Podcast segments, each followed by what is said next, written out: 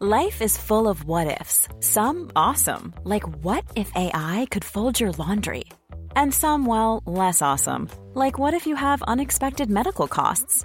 UnitedHealthcare can help get you covered with Health Protector Guard fixed indemnity insurance plans. They supplement your primary plan to help you manage out-of-pocket costs. No deductibles, no enrollment periods, and especially no more what-ifs. Visit uh1.com to find the Health Protector Guard plan for you.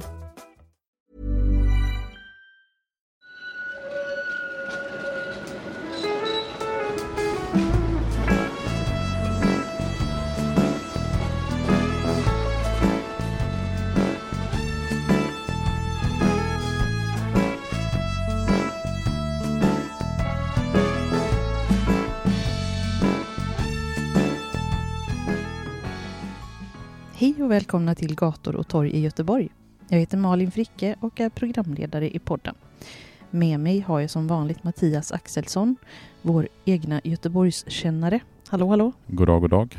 Känner du hur livet har återvänt i Göteborg? Oh ja, vi sitter här i skuggan vid en damm mellan Fyrverkerigatan, eller i början på den, och bredvid Landala egna hemsområde. Och det är 23 grader ute. Helt underbart. Fantastiskt, och det grönskar så att det står härliga till. Mm. Vi ska prata om Landala egna hem idag. Det här området som ligger bredvid oss. Och först ska vi bara påminna om att om du inte följer oss på Patreon så går du in på patreon.com/gator och torg i Göteborg. För då får du tillgång till alla våra avsnitt, även de som är exklusiva. Och så slipper du dessutom reklamen om du blir månadsgivare. Mm, gör det. Sen så kan ni också följa oss på Instagram, Gator och torg i Göteborg. Där Mattias lägger upp bilder från då och nu. Och lite annat intressant, kartor och så vidare. Mm. Man kan också följa det gamla Göteborg på Instagram. Precis, det gamla Göteborg och Gator och torg i Göteborg. Det är de två Instagram-konton. Det är de enda två Instagram-konton ni behöver följa i princip. Det räcker så. Ja, men idag är vi ju här, och var exakt är vi och hur ser det ut här? Ja, alltså vi var ju alldeles precis nedanför här för lite drygt en månad sedan, du och jag. Då vi gjorde ett avsnitt om Wavrinskys plats, då vi satt på Guldhedstorget. Och idag så parkerade vi bilen vid Dr. Fries torg som ligger ytterligare lite längre söderut i Guldheden. Man kan ju säga att Landala egna hem någonstans ligger emellan Wawrinskys plats och Dr. Fries torg med Guldheden på väster sida. Och sen så ligger Johanneberg och Chalmersområdet nedanför berget där Landala egna hem ligger. Och vi promenerade ju igenom Landala hem på vägen hit. Och hur skulle du beskriva området? Alltså husen och hur det ser ut? Men det är ju ett område där man ser att husen är från början exakt likadana. Stora bruna trähus och mycket tall. Träd? Tallar. Många tallar är det. Det heter ju, gatorna heter ju både... Dels barrträd var det jag letade efter. Just det, men... Jag är ju ingen trädexpert och inte du heller, men... Jag tror att tanken måste ha varit att alla skulle få en liten del som hade samma förutsättningar från början. Mm. Och det är väl det som är grejen med egnahems ja, det är ju principen. En av grejerna med det. Och det, just det här att allting är enhetligt. Men det som sticker ut väldigt tydligt när man går igenom Landala egna hem, det är ju den här bruna färgen, tycker jag. Som är ganska speciell, lite murrig sådär. Och någonstans, jag får ju rätt eller fel tanke. Alltså jag tänker ju nästan typ en schweizisk alpby. Något jag tänkte åt det tysk hållet. By också. Ja, någonting, alltså södra Tyskland, norra Schweiz, Österrike där någonstans. Jag kan ha helt fel, men det är den direkta associationen jag gör. Det är stora, breda, tjocka hus liksom. Mm. Och väldigt mycket växtlighet som du säger. Det är barrträd och det är syrenbuskar. Och det doftar syrener genom hela området. När vi gick längs Syrengatan så började det dofta. Ja, och sen så ligger det, alltså man kan nästan säga att det ligger lite med ett reservat här uppe. Det sticker ju väldigt mycket ut gentemot omkringliggande bebyggelse. Dels om du tittar på de här husen som ligger längs med Fyrverkerigatan, men också husen runt Wawrinskys plats vid Guldhedstorget och även vid Dr. Fries torg som är mycket sådana flerfamiljshus, i, alltså lägenheter. Och här är det ju mer fristående hus i Landala egna hem. Ja, det ligger ju också lite undan gömt så. Så vet man inte om det här området så kan man inte heller se det nerifrån från, spårvagnen precis. Eller vägen där nere. Nej. Cool fact, a crocodile can't stick out its tongue. Also, you can get health insurance for a month or just under a year in some states. UnitedHealthcare short-term insurance plans, underwritten by Golden Rule Insurance Company, offer flexible, budget-friendly coverage for you. Learn more at uh1.com. Millions of people have lost weight with personalized plans from Noom, like Evan, who can't stand salads and still lost 50 pounds. Salads generally for most people are the easy button, right? For me, that wasn't an option. I never really was a salad guy. That's just not who I am. But Noom worked for me. Get your personalized plan today at Noom.com. Real Noom user compensated to provide their story. In 4 weeks, the typical Noom user can expect to lose 1 to 2 pounds per week. Individual results may vary. Vi börjar väl som vanligt genom att gå tillbaka i historien då. Var kommer namnet Landala ifrån? Ja, det är liksom många andra platser i Göteborg med omnejd namn som kommer från en gård. För Landala var en gård utanför Göteborgs stadsgräns som under 1800-talet åtminstone låg under frälsegården Krokslätts Nordgård i Örgryte Socken. Och den här Krokslätts Nordgård, den har genom historien bland annat tillhört släkten Stenbock, som jag som boråsare känner till, om inte annat för Torpa Stenhus som ligger strax utanför Borås. Men också Bogesund vid Hulissehamn och Kungslena. Det är andra platser som familjen Stenbock har ägt genom historien. Och i slutet på 1700-talet så har kopparslagaren Bengt Landin varit ägare av gården. Och troligtvis, det kan man inte veta med säkerhet, men troligtvis så är det så att namnet Landala kommer ifrån Bengt Landin som då ägde Nordgården under slutet av 1700-talet. Och det är ju som gård som Landala växer fram under 1700-talet.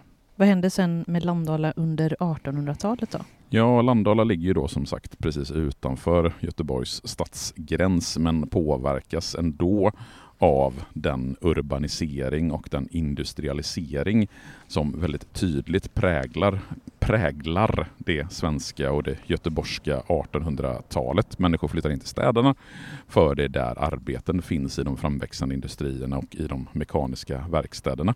Och det här leder ju till att bostadssituationen i städerna blir väldigt svårhanterlig. Det finns helt enkelt inte bostäder nog för alla de människor som flyttar in till Göteborg. Och därför så börjar det växa fram kåkstäder precis utanför stadsgränserna. Och en av de kåkstäderna som växer fram under slutet av 1800-talet, det är just Landala. Och under 1860-talet så börjar de norra delarna av Landala, alltså det som ligger närmast Göteborgs stadsgräns, att bebyggas.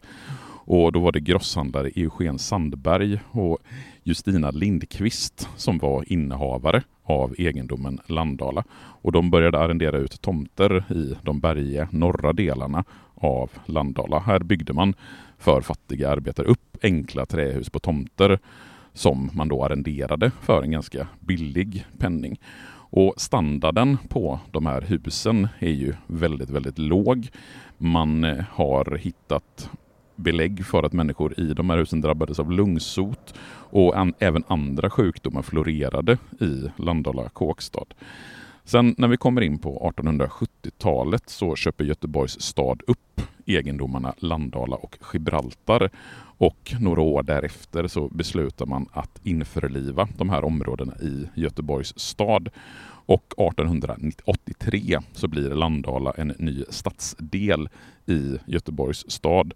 Och i den nya stadsdelen Landala så ingår även det som vi idag räknar till norra Guldheden. Och när Landala blir en del av Göteborgs stad så börjar man också sanera den här kåkstaden som har vuxit fram. Man upprättar en stadsplan, man drar fram vatten- och avloppsledningar och de här kåkarna i kåkstaden ersätts istället med landshövdingehus. Och just att det blir på det här sättet när Göteborgs stad införlivar Landala, det är just det att när det låg utanför staden då fanns det egentligen ingen kontroll på byggandet. Men när det blir en del av Göteborgs stad så får man en stadsplan och det blir lite mer kontrollerat. Men det är fortfarande en av Göteborgs allra fattigaste stadsdelar och det är ett område som ligger vid den här tiden, alltså under slutet på 1800-talet, långt ifrån Göteborgs centrum. Jag tänker att det var väldigt långt till arbetet om arbeten låg närmare hamnen. Göteborgs hamn. Och om man skulle gå till fot så är ju det några kilometer. Ja, det var inte så att folk hade bil att åka med som du har när du ska åka till jobbet på Hisingen. Och det är ju nu under slutet av 1800-talet som egnahemsrörelsen börjar växa fram, va? Ja, vi pratade ju om det lite grann redan i avsnittet om Fräntorps egnahemsområde. Men egnahemsrörelsen, det är en rörelse som skapas under slutet av 1800-talet just på grund av de här dåliga sanitära och sociala förhållandena som den växande arbetarklassen lever under. I slutet av 1800-talet så börjar man prata och använda det här begreppet egna hem. Och det var just för att göra det lättare för arbetare att skaffa sitt eget bostadshus. Och det här hänger givetvis då ihop med urbaniseringen, den växande befolkningen, industrialiseringen. Vi ska ju komma ihåg att under andra halvan av 1800-talet så utvandrar en femtedel, tror jag det är. Man räknar med att 1 miljon svenskar under ett par årtionden utvandrar till USA just på grund av överbefolkning och bostadsbrist. Och det här är ju svårt för Sverige när den arbetande befolkningen väljer att lämna landet på grund av att det inte finns liksom vettiga ställen att bo på. Så 1899 så tillsätter man en statlig egnahemskommitté som har i uppdrag att undersöka om det går att få igång ett egnahemsbyggande. Och det här egnahemsbyggandet då ska då hjälpa, som det heter, mindre bemedlade människor att få möjlighet till en egen bostad av god kvalitet. Och för att få till de här egnahemsområdena så behövs det dels pengar och dels så behövs det arbetskraft. Och pengarna, de kommer från staten. Staten startar en egnahemslånefond som mindre bemedlade familjer då kan ta fördelaktiga lån ifrån under första halvan av 1900-talet. Och arbetskraften, det är ju i princip nybyggarna själva som bygger de husen som växer fram i de här egnahemsområden. Och totalt sett så ska det ha byggts 8 sådana här egnahemsområden i Göteborg. Och då är det dels Landala och sen har vi Fräntorp och sen har vi Bräcke och sen har vi ett egnahemsområde i Koltorp och så har vi ytterligare ett antal egnahemsområden som vi förmodligen kommer att återkomma till i senare poddar. Vill du berätta lite om hur Landala egnahem växte fram? Ja, det var ju det första egnahemsområdet som växte fram i Göteborg. För redan år 1900 så föreslog grosshandlaren Johan August Hertz att ett egnahem för mindre bemedlade skulle byggas i Göteborg. Och man tillsatte 1905 en särskild beredning som pekade ut Landalabergen som ett lämpligt område för att bygga just de här egna hem. Och då var det givetvis förmodligen den person som jag nämnt flest gånger i den här podden, nämligen Albert Lilienberg, som 1908 gjorde en stadsplaneskiss för området. Och arkitekterna Carl Westman och Sigfrid Eriksson som lämnade in 2 tävlingsförslag på hur husen i Landala egnahemsområde skulle byggas. Och det var Carl Westmans förslag som segrade och som blev det vinnande förslaget. Området planerades in i minsta detalj av stadsingenjör Albert Lilienberg. Och det var inte bara bestämt att vägarna skulle dras utan också exakt var de här 63 husen skulle placeras. Liljenberg hade väldigt lite till övers för initiativ från folket som skulle flytta in i området. För han menade att de varken begrep eller kunde anförtros något ansvar. Och det klagades en hel del över att man inte fick välja färg på huset eller att man inte ens fick välja utformning på staketet utan att det då bestämdes uppifrån av Albert Lilienberg. 1911 så fastställer man stadsplanen för egnahemsområdet. Sen gör man några mindre revideringar för de större villorna och ger möjlighet att uppföra några rymligare radhus. Och själva utbyggnaden av Landala egna hemsområde påbörjar man 1913. Och under de första 2 åren så bygger man ungefär 35 hus. Det vill säga ungefär hälften av de husen som ska byggas i området. Sen så kommer ju världskriget mellan 1914 och 1918 och då går byggnadstakten ner. Och det är först i början av 1920-talet som hela området blir färdigställt. Och totalt så omfattas Landala egna hem av 60 ungefär enkel- och dubbelhus samt 2 stycken radhuslängor. Och sen i den södra delen, alltså den delen som är närmast Dr. Fries torg, så finns det 5 stycken mindre hyreshus som bostadsaktiebolag Framtiden byggde längs med Skjutbangatan. Men om vi går in lite på detaljnivå, hur såg husen då ut som byggdes? Ja, de såg ut nästan precis så som de ser ut idag. Man får ju göra väldigt lite förändringar på husen. Men de här typritningarna som arkitekten Carl Westman hade tagit fram, de användes som utgångspunkt för utformning av enkel- och dubbelhusen. Och sen så gjorde man några viktiga justeringar. Bland annat så ändrade man de föreslagna putsfasaderna till träfasader med stående panel och överbyggda furstukvistar tillkom. Och det kan man ju väldigt tydligt se präglar det här området, att det är träfasader istället för putsfasader.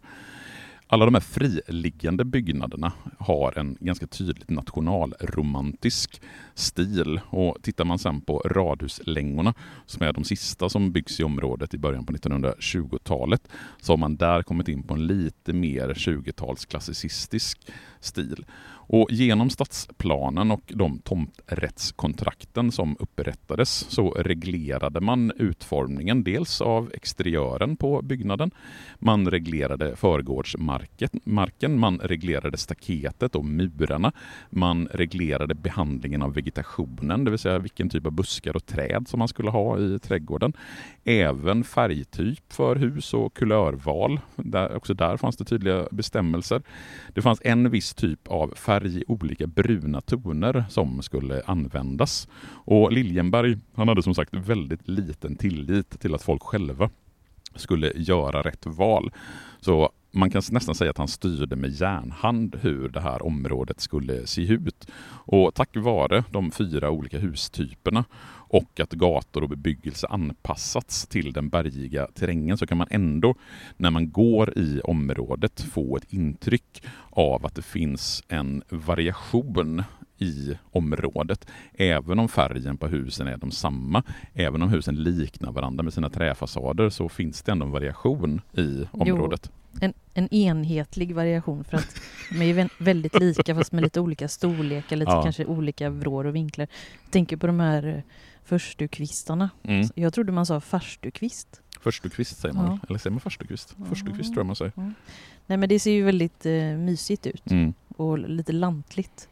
Ja, och den här lantliga idyll, alltså när det liksom stod färdigt på 1920-talet så var det inte heller helt ovanligt att man hade kolonilotter i området. Främst nedanför berget där Chalmers senare byggs, och där kunde man ha hönshus och ibland till och med grisar som gick runt och bökade på de här kolonilotterna. Men de försvinner ju då sen när Chalmers växer fram. Men området blir då färdigt 1920. Hur går historien sedan? Ja, alltså sen området är färdigbyggt på 1920-talet så har det skett mindre ombyggnader och mindre förändringar i husen. Bland annat så har de spröjsade fönstren bytts ut. Men bebyggelsen i sin helhet är väldigt väl bevarad från början med de här brunmålade träpanelerna och de röda tegeltaken. När området var helt nytt så gick inte spårvagnen längre än till Vasagatan. Men ganska snart efter att Landala egna hemsområde är färdigt så kan man ta spårvagnen hela vägen upp till Kapellplatsen, och sen så dras den på 1930-talet då upp till Wavrinskys plats. Och den här spårvagnssträckan som går till Dr. Fries torg, den dras ju fram när södra Guldheden är färdigt i början på 1950-talet. Jag tänker på det faktumet att man inte fick göra några större förändringar kring sitt hus och i trädgården. Det måste ju lett till problem och konflikter. Ja, alltså genom åren så har ju de som bor i husen såklart haft konflikter kring det här. Alltså husen får inte förvanskas. Man får inte måla dem i någon annan färg än brunt.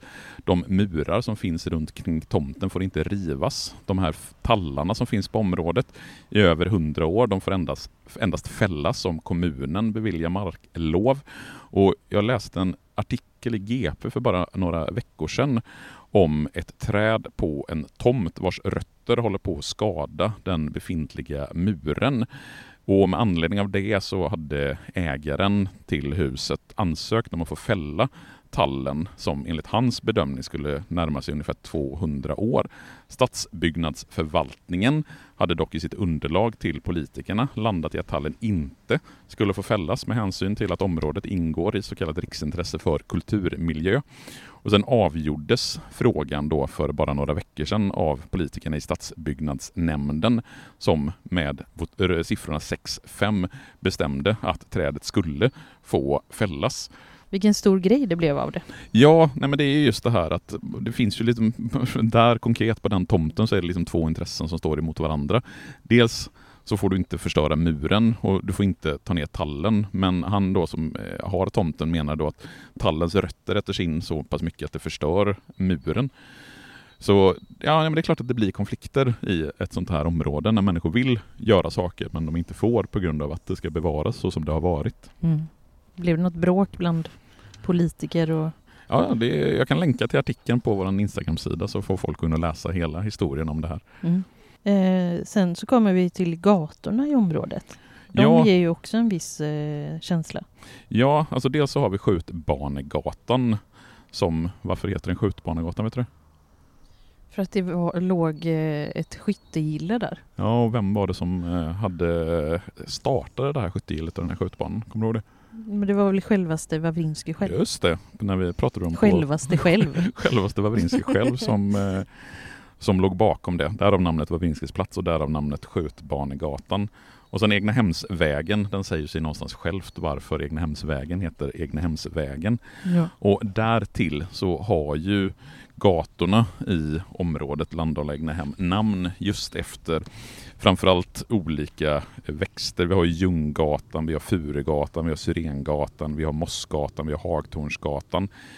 Och därtill så finns Kolonigatan efter det här koloniområdet som fanns i Chalmersområdet innan Chalmers kom på 1960-talet. Hedlundsgatan är ytterligare en gata som har fått sitt namn efter Sven Adolf Hedlund som var riksdagsman och chefredaktör för Göteborgs Handels- och Sjöfartstidning under slutet av 1800-talet. Sen har vi, ska vi säga, vad det gäller utbyggnad av området. Även i mitten på 1900-talet så byggs en provisorisk småkyrka i trä i samband med att Guldheden byggs ut söderut. Och sen så 1966 så bygger man nuvarande Guldhedens kyrka som ligger precis i anslutning till Landala egna hemsområden i den södra delen. Ja, och om vi går till området där vi sitter just nu, norr om Landala egna hem. Uppe på samma höjd så ligger ju Fyrverkerigatan. Ja, jag tänker vi ska nämna Fyrverkerigatan för det kommer inte bli så att vi gör ett eget avsnitt om Fyrverkerigatan. Vi kan ha nämnt gatan redan i avsnittet om Wawrinskys plats. För det här området mellan Landala, alltså arbetarstadsdelen Landala ner mot Kapellplatsen och Landala torg och Egnahemsområdet. Det området förblev väldigt länge obebyggt. Och i slutet av 1920-talet så började man bebygga området med landshövdingehus i 3 stycken storgårdskvarter. Och också det här området upprättades efter en stadsplan av Albert Lilienberg. Och kvarteren präglas av 20-talsklassicismens lätta formspråk. Och det finns vackra staket och murar om man går omkring i det här området då, norr om Landala egna hem. Sen finns den här lilla parken med en liten damm där vi sitter. Och sen i mitten mitten av 1930-talet så kompletteras kvarteret Strandpiparen med ett stenhus utformat i väldigt utpräglad funkisstil bakom de här husen där vi sitter, mer mot Chalmersområdet. Du ser det inte härifrån hur mycket du än försöker titta. Vi får gå och titta sen. Men Fyrverkerigatan har ju sitt ursprung från att Hanssons pyrotekniska låg här. Och det var ju alltså en fyrverkerifabrik. Ja, och därav namnet Fyrverkerigatan. Så Fyrverkerigatan går här fram till Landala egna hem. Ja, men det var trevligt att upptäcka ett område som har så olika komponenter, liksom nya och gamla hus, och att det faktiskt var en väldigt fattig del av stan från början, men att det nu är liksom som ett reservat och skyddas för sitt kulturhistoriska värde. Mm. Och jag tänker det, utan att liksom kunna ta gift på det, så tänker jag att månadslönen för de som bor där idag är vansinnigt mycket högre än vad månadslönen var för de som var med och byggde det här egna hemsområdet för ungefär 100 år sedan och som flyttade in i området när det låg precis i de yttre delarna av Göteborg, när det var en väldigt tydligt präglad arbetarstadsdel. Och det är ju inte ovanligt, det pratade vi också om i avsnittet om Fräntorps egna hemsområde, att det händer med ett sånt här område. Att det, när det byggdes så låg det långt ut i stan, var för mindre bemedlade. Idag, jag vet inte om vi ska säga att det ligger centralt, det får man nästan ändå säga att det gör, semicentralt åtminstone. Och att det idag är lite grann av ett reservat här uppe.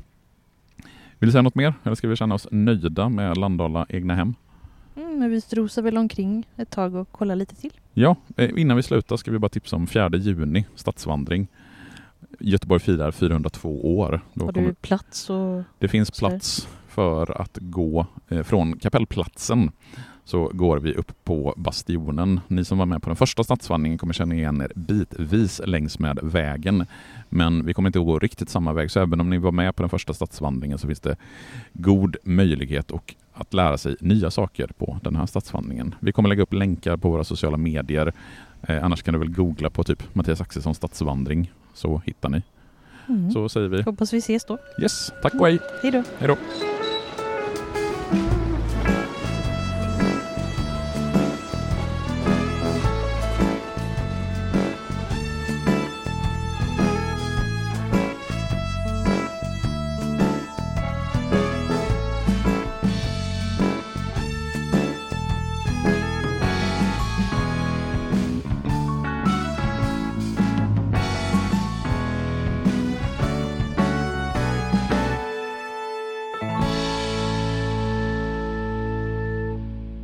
Gator och torg i Göteborg produceras av Reostat Media AB.